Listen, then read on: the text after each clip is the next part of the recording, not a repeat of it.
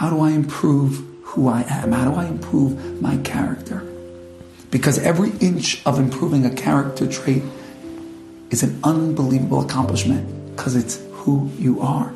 Like the Nesiv Shalom himself writes, that your character traits, they're not something you do, they are the wings behind your entire worship of God.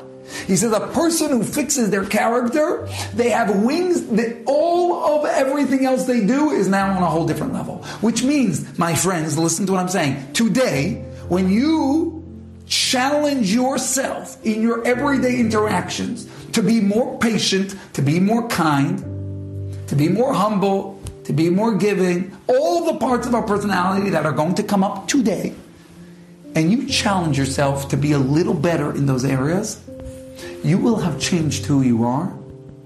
And moving forward for the rest of your life, your worship of God will be transcendent to a new level.